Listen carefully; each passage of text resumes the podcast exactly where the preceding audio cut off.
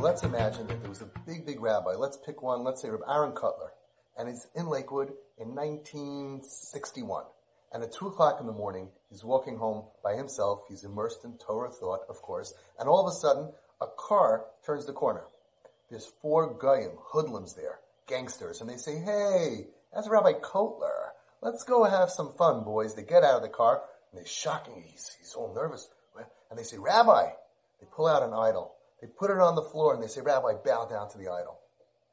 Bow down to the idol. I will never bow down to the idol. Rabbi, we're going to kill you. I will never bow down to the idol. They pull out a gun and they say, Rabbi, put it to his head. We're going to blow your brains out. I will never bow down to the idol. They stick it in his mouth. I will never, I will never do it.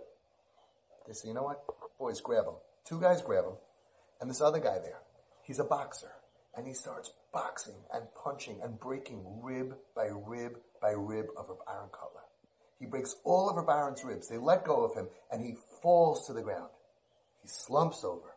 He's on the ground. They put right in front of him an idol and they take a picture. And the next day, the New York Times, the New York Post, all over the world, it says, Grand Rabbi Aaron Kotler bows to idols. Grand Rabbi Aaron Kotler becomes an idol worshiper. Grand Rabbi Aaron Kotler leaves his faith. Unbelievable. All the newspaper print. I have a question for you. Is Reb Aaron Kotler right now in this story actually physically bowing down to idols? Yeah, he is. Is he an idol worshiper? Furthest thing from the truth.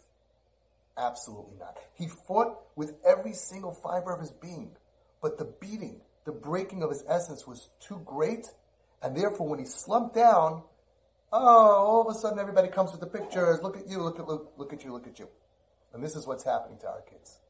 They're so good, and they're trying so hard. And when you see their essence and you, you take their side, you'll see it. You'll see how they're trying and their rutzin is good.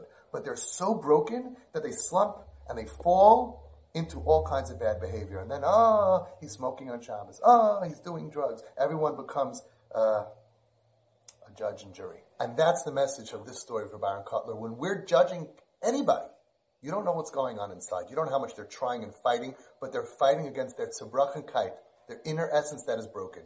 Don't judge them. This is Avi Fishoff. Thanks for watching.